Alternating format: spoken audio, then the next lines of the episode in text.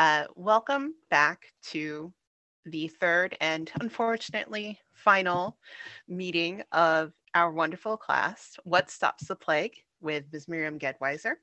Uh, before we get into our last class this evening, I would like to uh, make people aware of the fact that Drisha will be having some special classes, uh, pre-holiday classes tomorrow night and Wednesday night and Thursday night. So three nights in the row, uh, same time as this class, same place kind of you'll get a different link to log in uh, but each will be focusing um, on piyutim so i think each has its own piyut that uh, you can look into um, the liturgical poems of the holidays and people will get really in depth and I'm sure it'll be wonderful because I've never experienced a Drisha class that wasn't wonderful.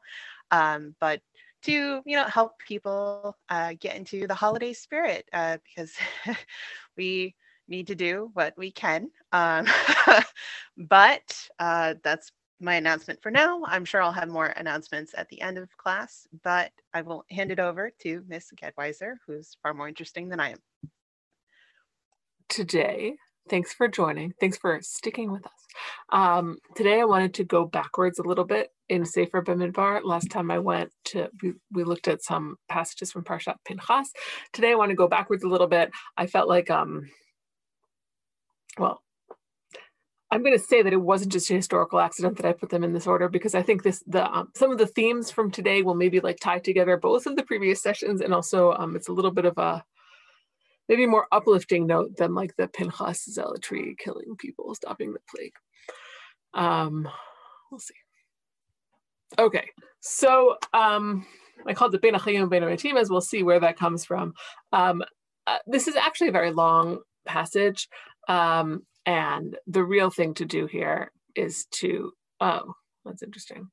Um, uh, is to is to move backwards in um, sorry I'm gonna do a little bit of a little dance. Um, so um, to just to, to, to, refresh our recollection, let's say about the story of Korach, which is where we're going to pick up. Um, numbers 16 and 17 are a little, can be a little challenging to follow. Um, not totally our topic, but I just, um, in order to understand this part of the story, we need to understand a little bit about what happens before. Um, so here we're going back to the beginning of number 16. Um, so here we are.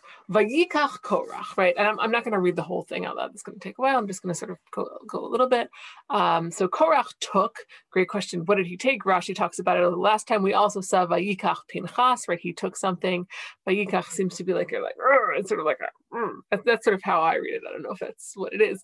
Um, so Korach and, and um, Korach, who's a Levite, and Datan and Aviram, who are um, and On ben Pelet, who are Reuvenites, come and they come to Moshe and they, with 250 leaders of the Jewish people, again, the leaders who last time were basically content to not do anything.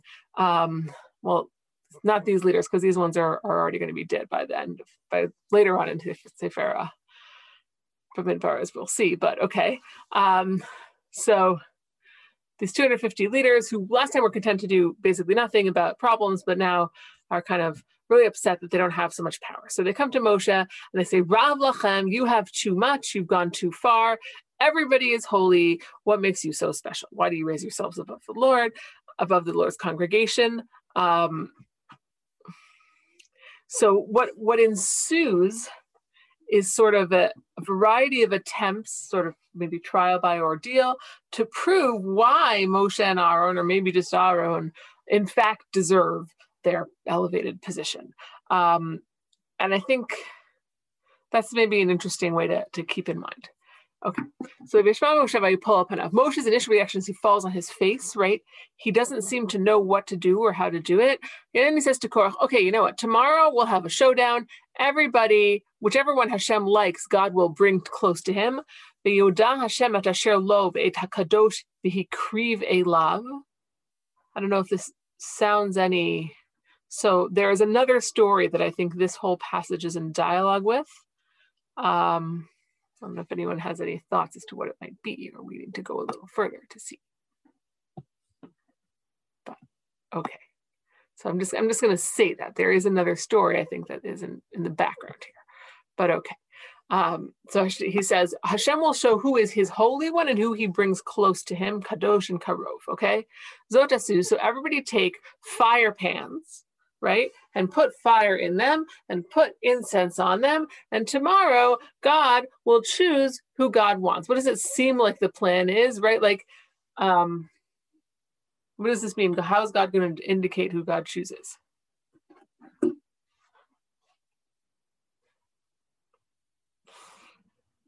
Not enough talkers today, so I guess I'll answer my own questions, but you can always jump in. Um, right. So it's possible that it means like, you know, God is going to choose, God is going to choose which one to zap, basically. Right. Um, in a good way. Right. God is going to be like, I choose you. I'm going to eat this, uh, eat but um, or I don't know exactly what's going to happen, right? Um, but it seems right like we've had we have other places which is going to be mentioned in one of our farshim later right? we have other places where groups of people are sort of vying for which ones are like the real servants of god and it seems like you can sort of present an offering and expect god to choose in some way um, right so moshe says right is it you know after he proposes this plan he sort of has words with bnei korach um, and then he says, you know, like, why are you even bothering me? It's God who chose me. And then there's this whole exchange with the Datan and Aviram.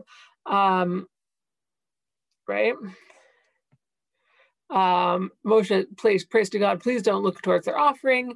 Um, everybody take your stuff, right? Uh, like I said, the text is a little bit hard to parse, but that's okay, right? Everybody take your fire pan. There's 250 of them, and Aaron is also bringing his. Everybody, this ha- they do it right by simulim ketor ve'amudu petach ol moed Moshe ve'Aaron ve'akel ehem korach et kol aida korach korach brings everybody to watch, right? Because he thinks he's going to be vindicated. It seems.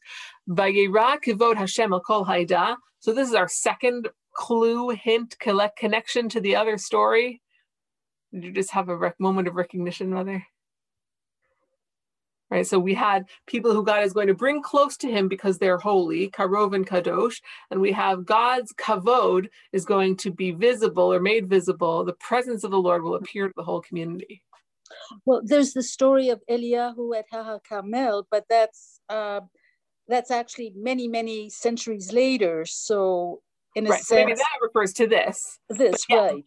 Right. So Eliyahu and Har Carmel is the story I was thinking of which will be mentioned in one of the Mefarshim, right? Where you have like a showdown between two groups who are vying for being the, the one true representative, or a group and an individual, right? What about a story from Sefer Vayikra? Right? God's presence is made visible. God is going to choose those who are holy to bring close. This is maybe a little off the beaten path, but maybe um where when Miriam and Aaron are talking about Moshe, and then Hashem appears and says, "Actually, I like Moshe better than you guys." Um. Okay. So let me think about that. Right. Um. Maybe I'm not sure if it uses the word kadosh there. Right. Um. And or karov, right? God is there's like this metaphor Moshe is like a manhu. My mother has correctly noted right, in the chat. This is Nadav and Avihu, right? Nadav and Avihu are going to happen on the day, or it's not Avihu, but it's, it has Avihu resonances. Um, I don't know fully what to make of that parallel actually, but it's like it's definitely there. I think right. Avihu, remember, are Aaron's two sons who in Sefer Vayikra a few weeks ago, right before Pesach, right after Pesach actually, right, who um, who on the day right that got sort of the the temp the mishkan is supposed to be dedicated and Moshe promises, right? If you follow these steps, right, God's glory will be revealed to you. They follow the steps. God's glory is in fact revealed to the people, whatever that means. And then, inspired by what people can talk about at, at for like a long time, right? Nadav and Avihu bring their own fire, right? Right, it's this sort of strange fire that God did not command. They go into the Mishkan or the Kodesh Kodeshim, and they get zapped, right? Um, right? And, and Moshe says, "Hu asher diber Hashem bikrovai akadesh." This is what God has said. With those who are close to me, I will be sanctified. Sanctified, right? So you have this idea of Yirak Hashem, right? That like the glory of God is being revealed, and there it's sort of like the destruction of the the pretenders, the people who overstepped, is part of um, the sanctification through those who are holy. Right. And it seems like maybe something similar is going to happen here. Right. And in some ways, right. And last week, um, one of our guests, right? Zev mentioned this, that like, right, how is Pinchas that different from those people? Right? How is Pinchas that different from Nadav and Avihu, who did this thing that is not really in the books? Um, and maybe the answer is the motive, and we'll see today, right? Here we're getting, and also the fact that Pinchas at the time was not a Kohen. So here we're getting much more, much closer to Nadav and Avihu territory because we're bringing Ketoret specifically, which is the thing that they brought. We're bringing it at, at a time and place that is not encapsulated in ordinary rituals, to say the least, right? This is not like the ordinary time. Usually that's like a more of a Kippur thing, right? So, and it's sort of, it's not even happening in the Mishkan as we're going to see later. So, right, there, there's a lot of Nadav and Avihu residences, and it seems, right, one might be forgiven for asking whether even Aharon is really supposed to do something like this. Um, so we'll we'll see a little bit of that later, right? So everybody comes. Hashem says to Moshe, right, get away from those people because I'm going to nod at them. They get swallowed up. Um, and that so that seems to be Datan Vavi Ram, what happens to them. And then he said, and then at the very end, it will say, um, right, um, sorry at the very end of this parak, the Eish Estameit Hashem v'tochal tachmishim v'tayim ish mekrivei ketoret. Seems like maybe Korach himself gets swallowed up by the ground, but the people who bring the ketoret get swall get sort of a, a, fire goes out from before God, which is similar to the wording in Nadav and right? And they get consumed, which seems like it's almost like a, a sort of a it's like a natural consequence of bringing an unasked for ketoret offering. Okay. So that's our background. Um, Ketoret is going to play a central role in what happens next as well. So first, Hashem says to Moshe, "And Right. First of all, tell order Aaron to remove the fire pans, which is similar to the aftermath of Nadav and Avihu, also actually because um, they're Moshe says to Aaron, okay, like, or he says, sorry, to two of the other priests, you know, go remove the bodies of your brothers who have been destroyed. Um, but so you have to remove something, and what is and you should do something with them. They've been sanctified, so you should sort of spill out their contents, and you should make them into a, a hammered plating for the altar, which there's a lot to say about as well. Um, and this is a reminder to everybody not to do that. Right now, here's where I really want to pick up. 10 minutes later, right? The next day, right? So this big dramatic thing happens, and it seems like, right, that story is in some ways closed, right? Like the God made God's choice, right? And everybody should be satisfied to some degree, right? And we may not only is like our, our, is our sort of problem done, but we've sort of set the we've already created the monument, right? We already put the stuff on the mizbeach, and we're like, okay, like well, that's settled now. Um, but the next morning, people are not as excited, as, as sort of sanguine about it as they may have been the day before. Right, so everybody complained to Moshe, Lemor atem Hamitem et Am Hashem. You have killed the people of God. Who are they referring to?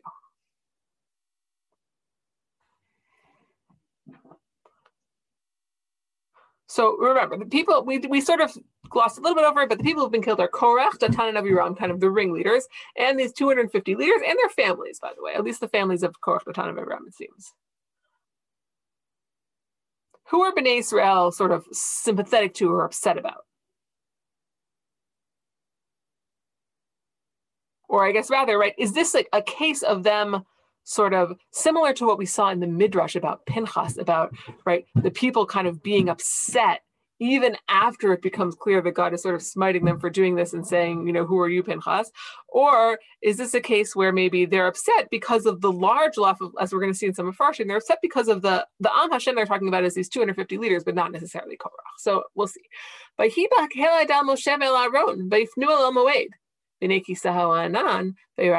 right? So everybody is is um, sort of ganging up on Moshe and Aaron. Last time this happened, they just started, they fell on their faces and cried. This time they turned to the Oham Moed because they're kind of like, well, God saved us yesterday. Maybe God will come through again today, maybe. I don't know. And they see that God's presence is again apparent. Um, so Moshe and Aaron come to the tent of meeting. Moshe lemor, hiromu dahazot, and God says, right, seemingly in the tent of meeting, right, get remove yourselves from this community that I may annihilate them in an instant. They pull up him again, again, right? They fall on their face. They do not remove themselves from the community, right? Similar to how last week God said, right, like hang, you know, execute all the leaders, or that's one interpretation, and they don't do that. They do some. Moshe does something that tries to be a little bit less, um, sort of wide ranging. So he falls on his face, and Moshe says to Aaron, right, take your fire pan again, put fire on it from the Mizbeach, and put incense on it, and go quickly to the people, the chaper alehem, and perform atonement, Kiyatza ketzef medifne hashem hechel hanegef, right? Because anger has already come out from God, the plague has begun, which again, right, like actually very similar to last week, right? Like you don't know there's a plague until somebody is trying to stop it right? So some sort of a plague has begun. It's interesting he calls it hanegef, right? Like as if, well, obviously there's going to be a plague. This is exactly the kind of thing that generates plagues,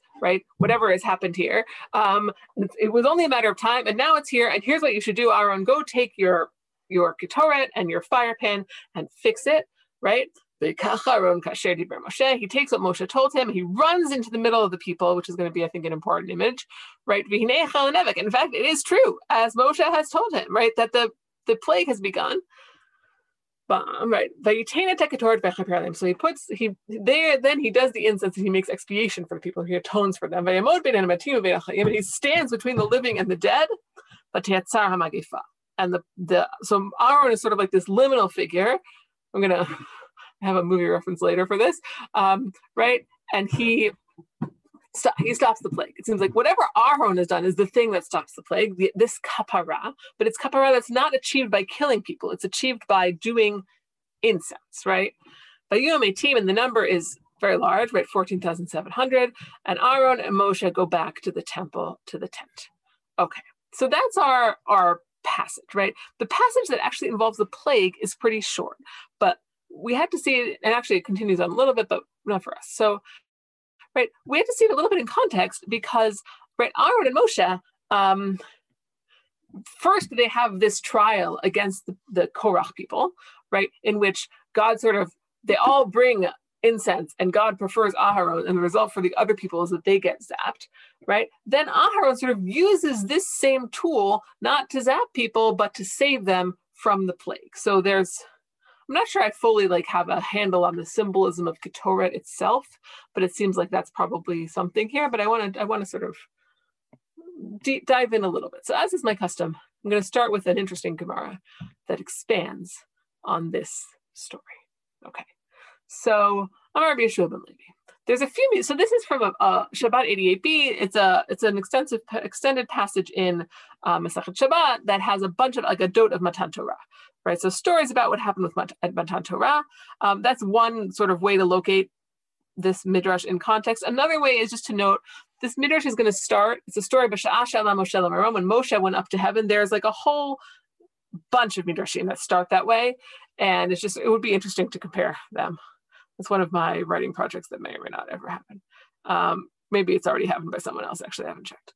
So, um, right. So Mo- when Moshe went up to heaven, so the angels said to God, right? And there's many versions of this that appear all over like rabbinic literature. Um, here's this one from Shabbat, right? Um, what is this man of women born doing among us? Right? Like this is I thought, right, this is like angels only, right? No humans allowed. Um, Amarlahan, the Kabel Taraba. They said, God said, oh, that's easy. He's coming to get the Torah. Amr lefanav, chamda gnuzak shegnuza lach. Tishameot v'shivim v'arba'a dorot, right? You have this super secret treasure that you've been holding for 974 generations before the creation of the world, and you're trying to give it to flesh and blood? Right, and then they, right, the, the Torah exists for like a thousand generations from but like whatever generations means before the existence of the world, I guess, I think it's like, right, it's like 26 generations from Adam to Moshe. That that should be true. Um, so right, so that's that's sort of why that number comes from, I believe. Um, right, so they're they're basically like, no, like the Torah is great up here. It was here before people were around. It belongs up here. The Torah is like a heavenly document. It has this sort of like mystical, sur- ethereal significance. Um, so how can a time of of a you're going to give it to flesh and blood? You know, like people are basically made out of meat. Um, okay, is a quote from Psalms, right? What what's the point of human beings? Why should you even care about them, right? It's sort of taking that out of context where it's said by the psalmist to say, like, you know, a, a human feeling of humility, and now it's the angels kind of putting humans down. Okay. Um, Hashem right? You know, and another another proof text, as it were, right? God, your your name is glorious in all the earth. How glorious is your name? Asher al Hashemayim. When you place your majesty in heaven, right? That the majesty, meaning the Torah, should stay in heaven. What are you doing trying to give it to people? Moshe said, God said to Moshe, hey, give them an answer, right? Now the angels were not interested in Moshe, partly because like they think Moshe is not worthy of this whole situation, right? Um, so they didn't ask him, but God was like, oh, why don't you ask Moshe, right? And in some ways, that already is giving Moshe more respect than the angels did, right? It's, it's sort of including him in the conversation about himself. Sorry, let me remove an ant from my keyboard. Sorry. Um, just makes me anxious to see it little crawling around there. Not that I have anything against our insect friends. Um, so, so right, so like God has already brought Moshe into the conversation in a way that he hadn't with the previous that the angels were sort of wanted to talk about him, and God's like, well, let's talk to him, right? So he says, Moshe, give them a response. I'm actually a little afraid, right? Maybe like their breath is even going to burn me, which is sort of an interesting idea, right? And it seems it feels similar to our text, where if you get too and to and to the net of and Avihu story, right? If you get too close to divine things, right? Either God or the temple or the angels, you can get burned as a human, right? Um, that like our bodies can't withstand a certain level of spiritual connection.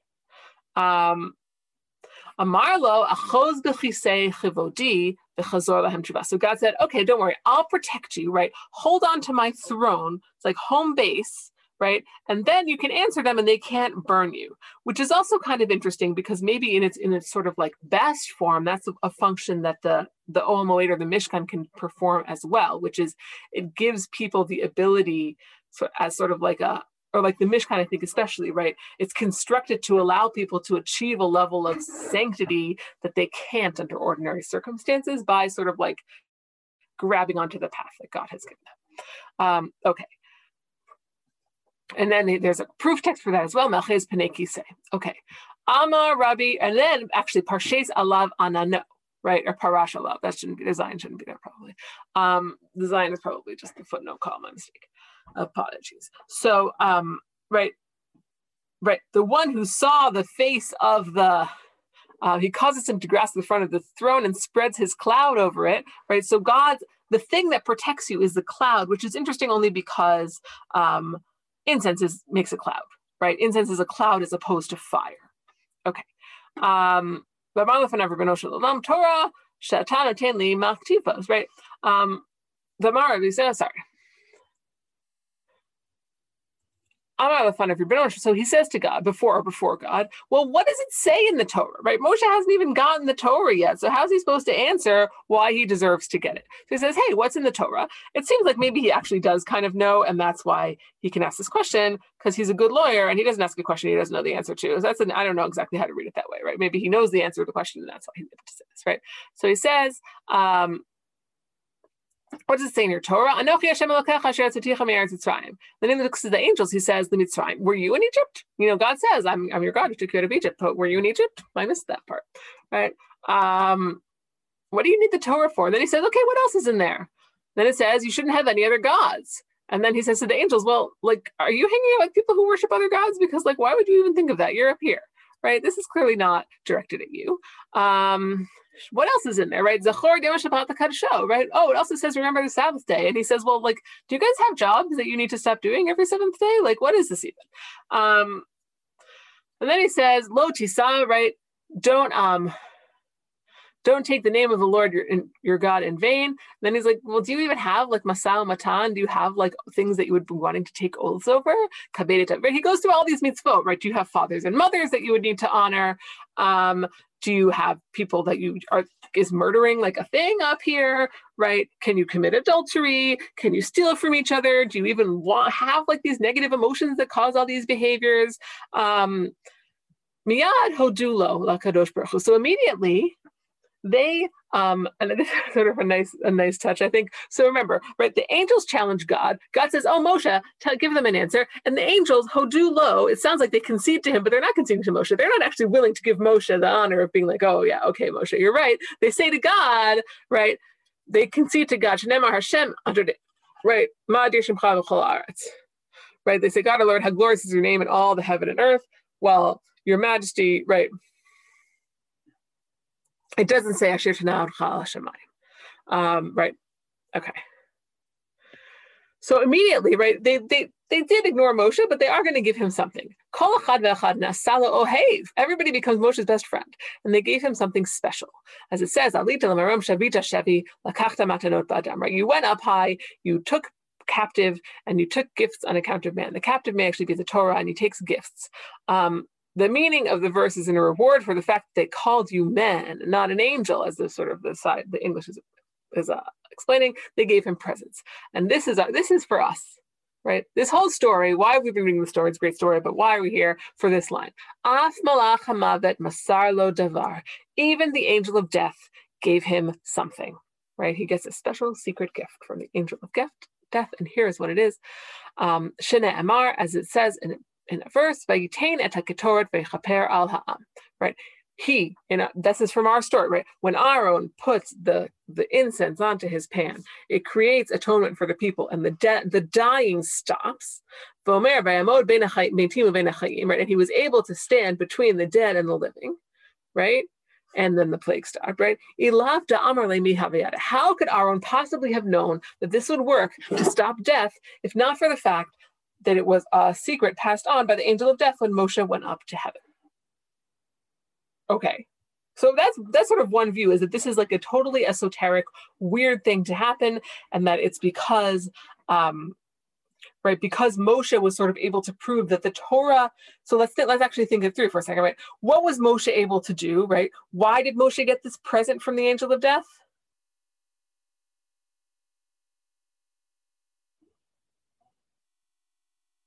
Because he was able to prove that the Torah is written for fallible human beings rather than for angels. Right? So, like that feature of the Torah is the thing that um, that then allows Moshe to sort of get this super secret thing, um, which is kind of interesting because part of what atonement maybe is is for like handling our flaws, right? As opposed to just kind of like, you know, you're wrong, get zapped. Okay. Um, so, so whatever Aaron does, it could be that it was passed on as a super secret something from um, the angel of death himself. Um, and that Aaron, that we're going to see later a different version of an encounter with the angel of death in this passage. Um, but so here it seems like it was given over, at least initially, consensually. Okay. So there's another Gemara in Zvach, which goes like this. Um, it's talking about different um, exactly what atones for what, which is sort of a funny way of saying it, but there's there have previously been sort of atonement for certain things has been attributed to certain things that the Kohen does or wears. So now we're going to say, is it really so that the priestly vestments atone for these sins, which was the previous position? Here's our Breita, or not really Breita, Meira, Amar Yehoshua ben Levi, Shnei Dvarim lo matzina lehem kapara b'korbanot. Right, two things do not have any kapara atonement among the sacrifices. Let's translate it as not offerings, maybe right. Umatzina lo kapara but they do have atonement from some non-sacrificial thing, which are shvichud damim v'lashon hara. Okay, murder and lashon hara. Now, so for those who are perky-eared, we did meet lashon hara in our first um, session as perhaps the cause of Askara, this like terrible plague of which the students of Rabbi Akiva died. Okay. So shvichut damim. So where? So if these things are not atoned for by sacrifices, what are they atoned for? Right. Right. Shvichut damim egla arufa. Right? Bloodshed is atoned by the heifer whose net the eglarof is this ritual where if you find a body you don't know who killed it, the people, the elders from the closest city are supposed to go and perform this whole. So they kill the calf and they say this whole thing, basically like our hands have not spilled this blood. Um, it's like an expiation ritual for when a when like somebody's when a death is sort of otherwise unexplained, can and therefore maybe can't be dealt with through like a normal criminal system, for example.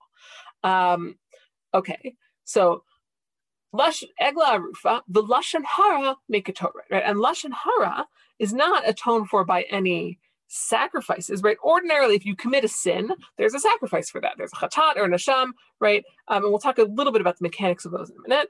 I feel I hope later, right? Um, so lashon hara is um, atoned for not by any regular sacrifice, but by the ketoret. Now it's interesting. It seems like ketoret is not a, a korban, right? It's not a thing that you offer to God that then the Kohanim or, or the Mizbeach consumes, right? It's something different, right? It's a way of approaching God, maybe, but it's not really a korban. Um, so that's just like an interesting thing to think about, right? That like when you bring Ketoret, it's not an offering, in the same way, at least in the way this Gemara presents it, right? So when, for example, Moshe suggests bringing Ketoret, he's he's getting straight to directly to the like, are you a person who can approach God or not? Everybody could bring korbanot, as we're going to see later, right? But like, are you a person who can sort of like, you know, this is like the key to the castle. Does it work for you or does it shrink in your hand, right? Or whatever. I don't know. I feel like there's sort of like a fairy tale aspect here. Um, okay.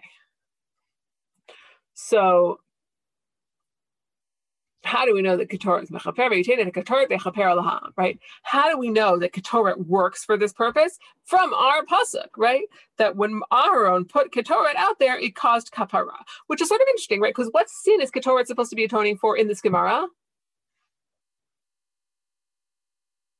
Like Lashon Hara, and like it's sort of interesting to import that back into our passage from numbers. Like well is is this case is the the situation with korach or with the people who are sort of upset that uh, that moshe has had korach killed is that really like a lashon hara kind of situation?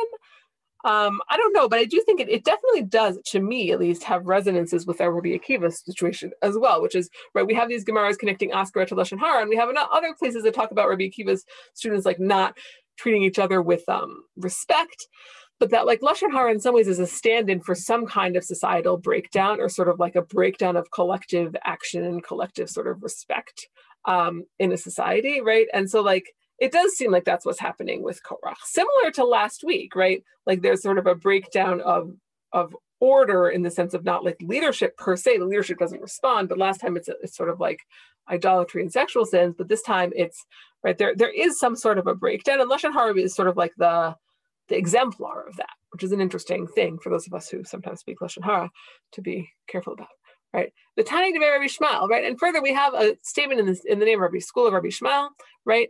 Um, right? Right. So he said the, the remember our Gemara started with this with like what exactly atones for what, but along the way we're going to learn some interesting things. Like for example, why should Ketoret um, atone for lashon hara, because according to this statement of the house of Rabbi Ishmael, yavo davar shebechashai v'chaper al chashai, right? Something that is secretive should come and craw- and give atonement for something else that is secretive, which is sort of an interesting way of thinking about lashon hara and, and ketoret, right? What's secretive about ketoret? If anything.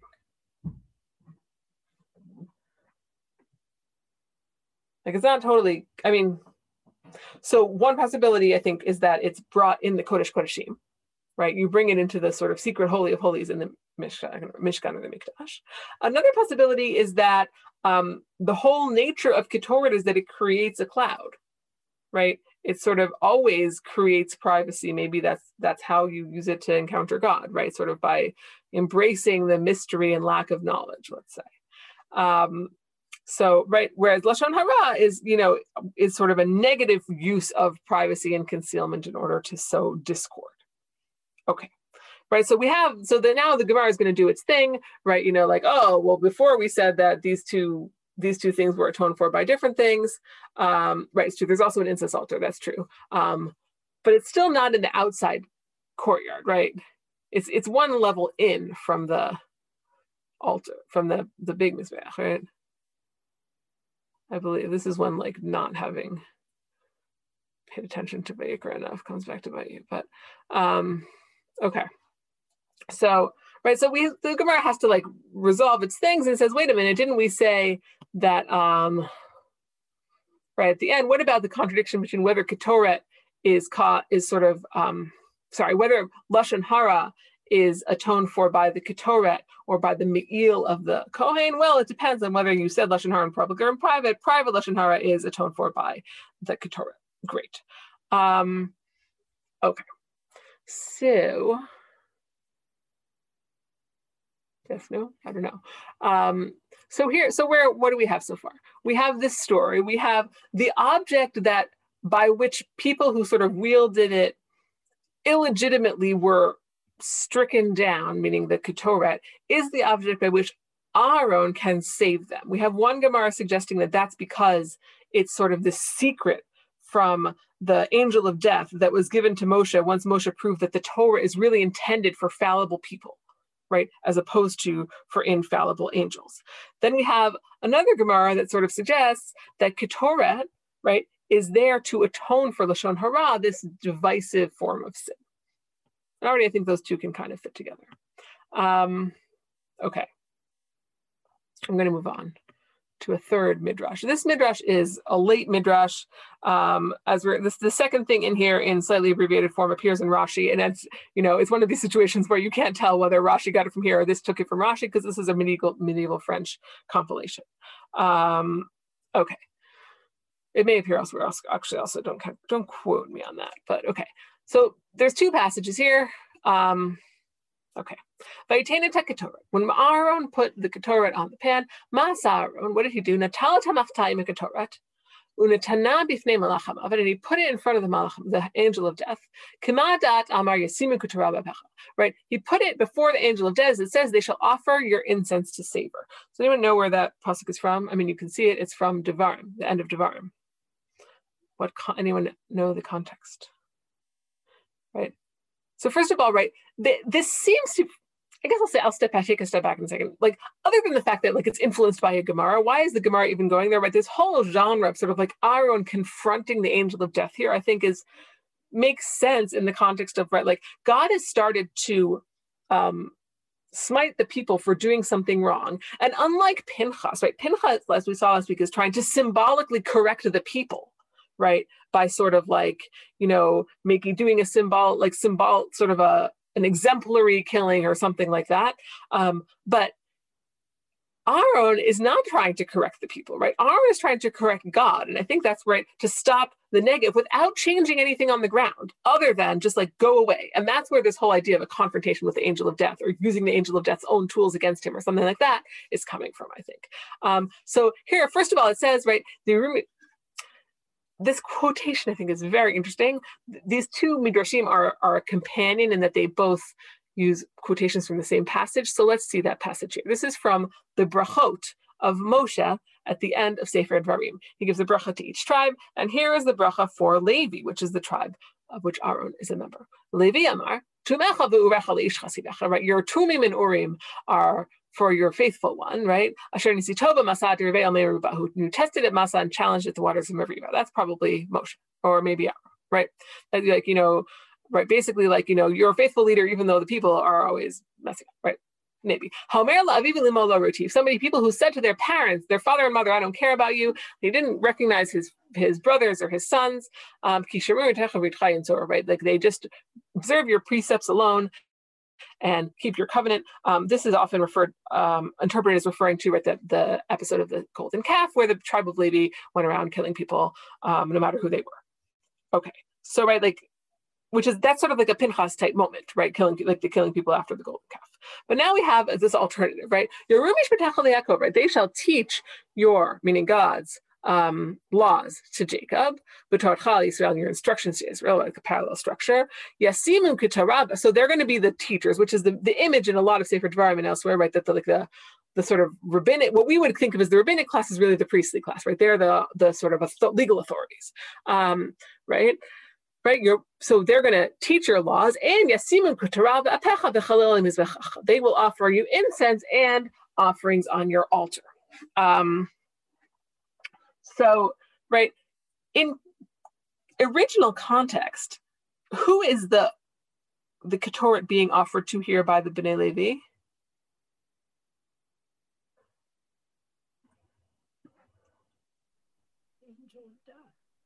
Yeah, to God, right? That's like part of their job, right? They teach the laws, they bring the Ketoret, they bring the other offerings right? So our midrash says, oh no no no, actually, apecha, right? I don't. It might be that it's in, in sort of there's something about the word off that makes them want to interpret it as sort of like God's nemesis. I'm not sure, right? Or against, or maybe that the angel represents God's anger or something like that. Um, but that's sort of interesting. And I just want to finish the last uh, pasuk here. Right? Bless, O Lord, his substance. Chelo, right? Like chayil could also, right? His substance is sort of like his like strength or ability, right? Favor his undertakings, um, smite the loins of his foe, and let his enemies rise no more. Um, which could be taken either literally or metaphorically, depending on how you want to. Okay, so our passage, the first thing it does is say, right, we said that like, you know, Levi and his descendants, or we're, we're going to say later in the Torah, right, Levi and his descendants sort of get um the special power of Ketoret. Actually, that special power of Ketoret can be brought directly to face off against like the Malach HaMavet as it sort of instantiates God's anger. One more, right? By Amod, Bein Hametim, Uvein Hachayim, right? now this is Aharon. He stands between the living and the dead, which is also kind of interesting because it seems the image is almost like the Magefa is just like sweeping methodically. It's like, you know, one of these like green green death things in like a cartoon, right? It's sort of like everybody on one side of a line has it and everyone on the other side doesn't yet. Um, so Amad Hamalach, the Aharon Mina'o V'lohani Chola Avor, right? Because right, it's like almost what's happening is like the Malach Hamavet is just like making his way through with the scythe or whatever, whatever his instrument is called sickle. I don't know. Um, so the the angel st- is there, right? And Aaron stops him from proceeding below Nicho, and he doesn't stop him, but and he sort of like holds on to his belt or whatever.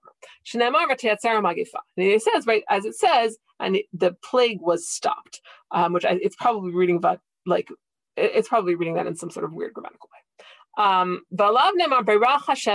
and that's why it says about this, it says God blesses his chayil, right? Chayil there probably meaning strength, right? Or like a play on chayil, not as sort of like your valor, like Eshet chayil, but your actual strength, like, you know, chayal, right? Um, so God, right? Aharon sort of confronts the angel of death, and God seems to like that, right? Um, this is, but that's but this is sort of the next pasuk from Devarim. That's why these two midrashim are companions. Amar malach la'aharon hamakom shlachani laharog The angel's like, hey Aaron, um, I'm actually like God's messenger. So what do you think you're doing, right? Um, Listen, like, what can I do? Moshe told me to hold on to you, right, to keep you from proceeding.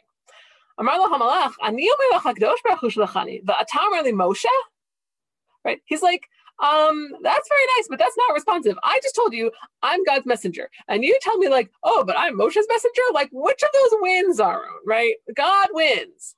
Um, sorry. So, um, Kol Masha Amarli Moshe Amarlo. So Aaron says back, actually, everything Moshe says also comes from God. So this is a God versus God challenge, not a God versus man challenge. Um, and then he says, Who's really going to believe you? And then it says, like, Aaron basically drags him to the tent of meeting. And that's why it says at the end that Aaron, at the end of our passage that we read, that Vayashav Aaron El Moshe El Petah, right? Why did Aharon sort of, he went out to the camp, he stopped the plague. Why did he come back? Because he's coming back with the Malach Um So, uh, for the I don't know if anyone feels like this, but this also feels like a very kind of fairy tale moment, right? Where you have like this big confrontation between, right? Each person maybe had, well, I don't know, maybe I'm, I'm sort of like overreading the Grim Reaper kind of situation, but right, like you have these people, right? Aaron has his like magical implement and he says, like, you shall not pass, right? And then the angel of death is like, who are you to tell me I can't pass? And they sort of have this like battle of the wills, as it were, and Aaron wins. And this this doesn't quite fit with the idea that Aharon learned this or that Moshe learned this secret from the angel of death, right? Um, but that's okay. Um, but it seems like Moshe has some secret that he can sort of he can overpower him in some way. Um, so it's kind of like right, and I think this image of of Aaron basically just straight out defying the angel of death again comes from the fact that like they haven't done anything to fix whatever the underlying problem is that caused the plague. Well, they did yesterday, but whatever people are doing now that's caused them to get a plague, nothing has changed, right? They're just saying like, "Low, let's not do that." Um, so I think there, there's a source at the end that I think really puts that in a nice context. Um, but I, I don't know. I really like this sort of um, this like our own angel of death like mega confrontation. It's like this is like you know the end of the season kind of level of drama. Um so okay. So there they have it. And here's our pasuk right and, it, and it's it's it's it's interestingly similar to our pinchas um our Pinchas moment, right? Like the Aaron's power to do this is connected to him being a Kohen through the citation of these verses about the role of the Levites as sort of the servants of God, right? That it's Moshe knows what to do. Moshe is the one with the secret, but Aaron is the one who actually has to do it. In part because it's Aaron's kahuna, Aaron's priesthood that was challenged, but in part maybe because this is the function of the priest, as we're going to see, right? This whole thing of stopping death and protecting people is much more Aaron's vibe than Moshe's vibe. Um, Okay. So I'm going to take a step back for a second, back to our psukim. Um, so remember the people, this all started after the whole confrontation with the Levi, with the um, the Korach people, and God sort of, you know, de- uh, decisively demonstrated that God is on the side of Aharon. And then the next morning, the people are still complaining. So Sforno and the Ohr HaChaim and more length are going to explain, like, what are they complaining about? Um, and Sforno, I think, is so Sforno is sort of like a preview of what's going to come up in the next two sources. So I put it here because he's much more concise. Um, so first thing is Atem Hematem Adam right? You have killed the people of God, right? God's nation, meaning like it's your fault that these 253 plus people are dead, right? Shamartim lahem shinis, right? So what does this mean? You have killed them. Who killed those people? Like, how did they die? God killed them. Right. So why do the people come to Moshe and say, "Oh, you killed them"? Right? Like it's pretty clear that if God zaps you, that that's not really Moshe. So it could be right. Moshe maybe prayed, maybe like I always sort of read this as like they're sort of blaming Moshe for standing up for his kavod in a way that like um, you know, like causes this confrontation. But they this is a, like a very interesting view that's like actually it's more basic than that, right? Shamarta, right? You, Moshe, are the one who suggested this confrontation. Shamarta lemshina supa You said, hey, everybody come, let's have this Keturah face off, right?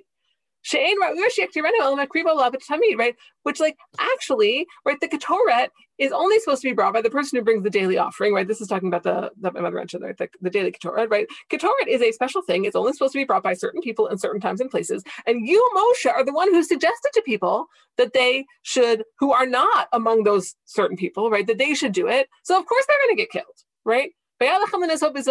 You should have picked something different. You shouldn't have picked Ketoret, right? Ketoret is too sort of like obscure. Now, of course, that is that's probably why Moshe picked Ketoret, right? Because the point is you're not Aharon. But in any case, the idea is right, like by even suggesting the challenge through which they died, you basically sort of encourage them to, you know, go to their own death. Um, okay. Right? These, these actually follow on each other in Sforno. He doesn't say anything in between, right? When Aaron stood between the living and the dead, right?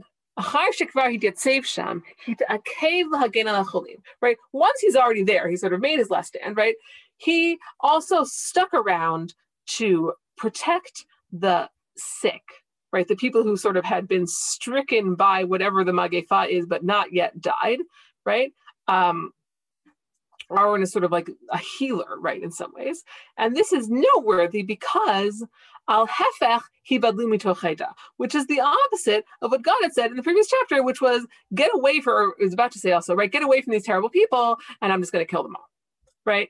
Um, so, right, there's something about Aharon where he's sort of like, he uses the Ketoret, but there's also something about his being present with the people that is important to his what he's doing here.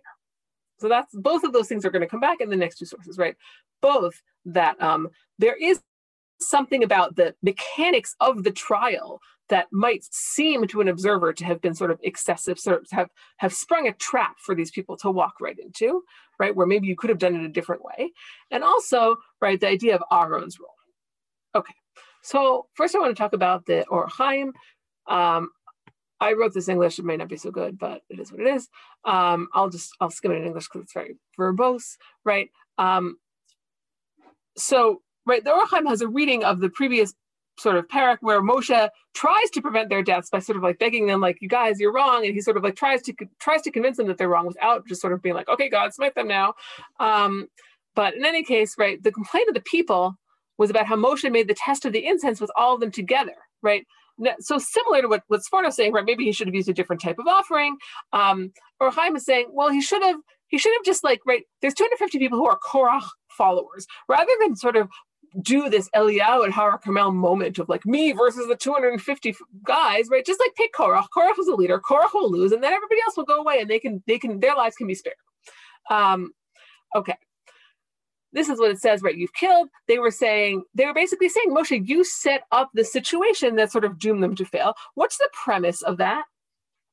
Why did they get killed in the why did those 250 people, let's say, right? So another interesting thing he's saying is that people are not really upset about, like, they're happy to see Korach go. They get that he was wrong, but they're upset about the seemingly innocent followers of Korach who were killed, right? And the premise seems to be um, that why did these people get killed? Not because they followed Korach necessarily, right? But because they actually did this thing, like Nadav and Avihu, right? If you touch Ketorah when you're not supposed to, you're going to die, right? So you, even though in their heart they were the same, right? If you had just set up the trial differently, Moshe, so that they didn't have to touch Ketorah, they could have been spared, right? Um, or then he has an alternative view. Um, but like the, the, the, they're, they're both very, if you if you it to yourself, you can right. They're both basically similar, which is basically right. There's something about this Ketorah trial which is inherently risky in a way that maybe even some other formulations of the trial wouldn't have been so risky. And Moshe, it's your fault that you set it up that way because and that the people died. Meaning that we assume we don't assume that they everybody with sympathy towards Korach dies, right? It's because of what they did, not because of what they thought. Okay. Um, Okay, this I'll read in Hebrew. Right. So basically, according to Ohr HaChaim, the um the the sort of cure, right, this Ketoret cure is designed to respond to this critique. The critique is Moshe, why did you set all these people up to do an inappropriate Ketoret service, which would automatically lead to their death? Right. And the answer is, oh no, like that's not what led to their death, right? People can do Ketorah in inappropriate times and places, witness Aaron, and live to tell the tale, right? Like Aaron's going to do a thing that, according to you, is just automatic. Anybody who does it wrong is going to die. And he's not going to die because God likes him. And that's the point of this, right? Those people died not because I set them up, but because God wanted them to die. Okay. Um, that's thing one. Um, and also, right, he sort of talks he this is where we see the analogy to Eliyahu and Har Carmel, right? Like it's actually very it, it is somewhat challenging. Like, how is it that like you know maybe it's not automatic right? His whole, his point is that it's totally not automatic that you get zapped just because you bring Ketorah in the wrong place. But like actually that's kind of weird. Who says Aaron can just like use the Ketorah as this magical talisman right? Like the Ketorah is supposed to be only brought in certain times and places. And he ends up not saying for example right like oh well it's a secret from the Malach right? But that um, the Ketorah actually here, right, is um, right, like this is what we call a hora'at sha'ah, right? It's like a temporary suspension of the rules that, like, you know, in order to prove you're right, or in order to, you know, you have to break the law to save it, basically, right? So we're going to put the um, the, we're going to do the Ketorah in the wrong way for the defense of the honor of Aharon and the Ketorah in more more broadly. The Ketorah is not a thing that just kills people; it's God who's behind it all. Okay. Um, this is what I really want to. This is I really like this reverse. And I think, right, there's seeds of it, right? So remember, right, Sforno just kind of noticed two things. Sforno noticed, right, one, right, that maybe like the complaint about you killed God's people might be a complaint about the nature of the trial as it was set up, not about sort of why, why did you pick a fight with Korach, right? Korach picked a fight with you, but why did you set it up so that these 250 people had to die, right? Number one. And number two, that Aharon is sort of sticking with the people at a time when maybe God would have told them otherwise to stay away from them. Okay, so right, and the Or Chaim's notice answer to the first thing is, oh, actually, right, the, the Ketoret cure is designed specifically to highlight that it's not the Ketoret itself that kills, but that it's God. But here's it. Rav Hirsch has a different view on how the Ketoret cure is designed to sort of like fix the under or respond, let's say, to the underlying problem right? I'll read it in English because this is my English because I didn't, I was um, running out of time crunch. I think there is an, a, a, cut and paste available English, but um, it was I don't think this was written in Hebrew, so whatever. Um, the claim of the people was surely entirely an ascription of personal guilt, meaning they were saying to Moshe, it wasn't like, we don't want a leader. It was like, Moshe, you're a bad leader. We should be the leader right? It wasn't like we want a different form of government. It was just like we want to be the leaders, not you, right? Um, it was all sort of like this sort of. It was very personal. I think that you see that in some ways by Moshe's emotional reaction to what's happening. That he doesn't have a good argument um, about like why, other than like you just have to trust me that I'm right, right? Or similar, right? He says like you know I never t- I, like right? I never took anything from them. It's sort of it's it's about his leadership as a person, and maybe Aharon also.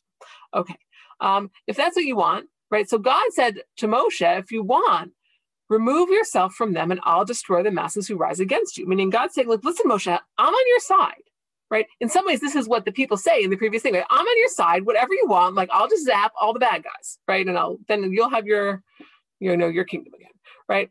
Um, but Moshe and Aaron didn't do that. Rather, they fell on their faces. This is already in chapter 16, right? God says, right, like, I'm so angry with these people, just like get out of their midst and I'll zap them. And Moshe and Aaron are like, no, actually, that's not what we want, right? Um, so they sort of they stay there. They basically use themselves as human shields for the people, which is a precursor to what's going to happen later, where Aaron becomes the shield for for the people who are dying in the plague. Um, they didn't act according to the intention that the upstairs masses ascribed to them. So here he says right again, right, this, this cure itself sort of undercuts the accusation, right? In the Or HaChaim, it undercuts the accusation that sort of you automatically kill people by using Ketoret, but here it undercuts the accusation that Moshe and Aaron are selfish, right? That they're in it for themselves and they're not good leaders because, right, they're willing to make sort of to take it from the people in order to save them right? They didn't act according to the intention that the upstart masses ascribed to them. They did not seek the death of those who harmed them, and they refused to be agents, shluchim, of death among the people of God, right? Meaning they could have, if they had done what God said, right, you know, like get out of the people, they would all die. And Moshe are like, no, actually, our job as leaders, as good leaders, is to not do that, to keep them from dying, right? Um, rather, Aaron ran into the midst. I really like the description. He ran, but he ran into the midst of the people, um, which is already a judge to death, right? God is already killing them, right? And Aaron could have, they could have, they didn't have to leave, but they could have also like not intervened. They could have just been like, God's going to do God's thing, right? This is, these are two slightly separate parts of the narrative, but okay, right? So um, he ran into the middle of people who were already judged to death, and he gave expression to giving himself over to God in heart and soul, right? It's not necessarily a simple thing, right? There's a plague. There in, in these other midrashim, there's like there's the guy in the black with the sickle, like walking around in the camp, and Aaron like runs up to confront him, right? He's taking a personal risk to some degree. Um, right and this the expression of his incense which is the instrument of getting close to God is the expression of his devotion, right? But it's devotion not just to God, but to the people, it seems like, right? So he stood between the dead and the living, like an agent of atonement and salvation. This way, Aaron showed the people his true character and the true nature of his appointment to redeem and to defeat death. Okay, right? So I thought this was very interesting, right? Because basically, right, the again, the, the, the Ketoret cure parallels the accusation, but the accusation is you don't care about us. And Aaron's like, no, no, no. I care about you so much that I'm going to use the instruments of my profession in an inappropriate way in order to save your life. Right? Um, that like, even though you hate me, I can't let you go. Right? I'm going to run. I'm going to sort of go and be there with you in your suffering. Right? And try and pull you out again. Um, and in general, right, this is the idea of defeating death as the purpose of kapara. Um, I was reading, I read the secondhand, but I'll, I'll believe it. Um, that that uh, Jacob Milgrom writes in the that like that's sort of how expiation works in the ancient Near East, right? That like you sort of, or in the in the Bible, which is not true in all of the ancient Near East, right? That like the the sacrifice represents the sort of like the death of the sacrifice is like the impurity or the guilt that you're trying to expiate, and the Kohanim eating it is showing that they triumph over it, right? That life triumphs over it. But right, as opposed to in other cultures where the thing itself becomes so impure that nobody can consume it, the idea of consuming it shows that the Kohanim are sort of um, they're the agents of triumphing over impurity, but actually like it's not a mechanistic process. It happens through the sort of through God's actions in the Mishkan, and then the Kohanim can sort of symbolically eat it. Um, that might have been a little bit garbled, but um, right. There's something here about right kapara, right? Like in some ways, the role of the Mishkan and the role of Aharon always is to help people defeat death.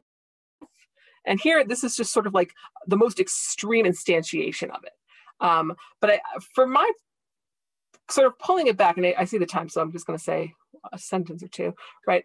Pulling it back, thinking about Rabbi Akiva, right? I said in the first day, right, when the Rabbi Akiva story, it's not clear what stops the plague, but it's pretty clear what starts it is sort of like mistreatment of each other and discord and, um, you know, disrespect maybe. Um, in this case, it seems like what stops it is the opposite, right? Aharon is the person we call Hiv Shalom Dave Shalom, right? He's always sort of seeking peace, even at the, at the expense of truth, right? Um, in, in a variety of sources. So, right, that what stops what starts the plague is the same, right? Discord and hatred and lashon hara, and what stops it is going to be Aharon's willing to willingness to sort of like like the leader's willingness to sacrifice himself and to be with the people even at a risk to himself, and that's in some ways what it means to sort of like confront the angel of death right?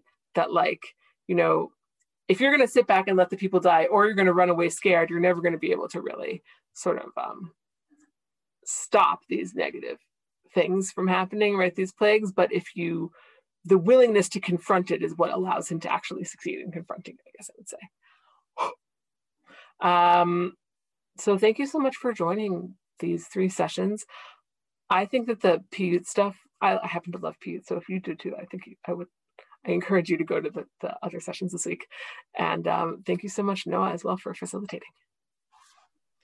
So thank you, uh, Ms. Gedwiser, as always, for a wonderful class, and to everyone who joined us here on Zoom, on Facebook Live, and on Drisha Live. We really appreciate having you as part of our learning community. I would also like to plug those classes we have coming up tomorrow night Wednesday night and Thursday night again. You can learn about them and register on our website, drisha.org slash classes. And I do believe that we still have some spaces in our uh, longer term summer programs. So uh, there is going to be the annual, um, I want to characterize it as um, Torah summer camp um, for teenage girls. And if I were a high school aged girl, I would definitely want to be doing that. If I were uh, a caregiver of a high school age girl, I would definitely want to uh, be sending her away um, for something so nice. And uh, we also have Kollel, which will be meeting online. So if you know someone who might be free for three or six weeks, uh, I would love to have more classmates. And I hope that everyone stays well and we see you again very, very soon with more Drisha programs.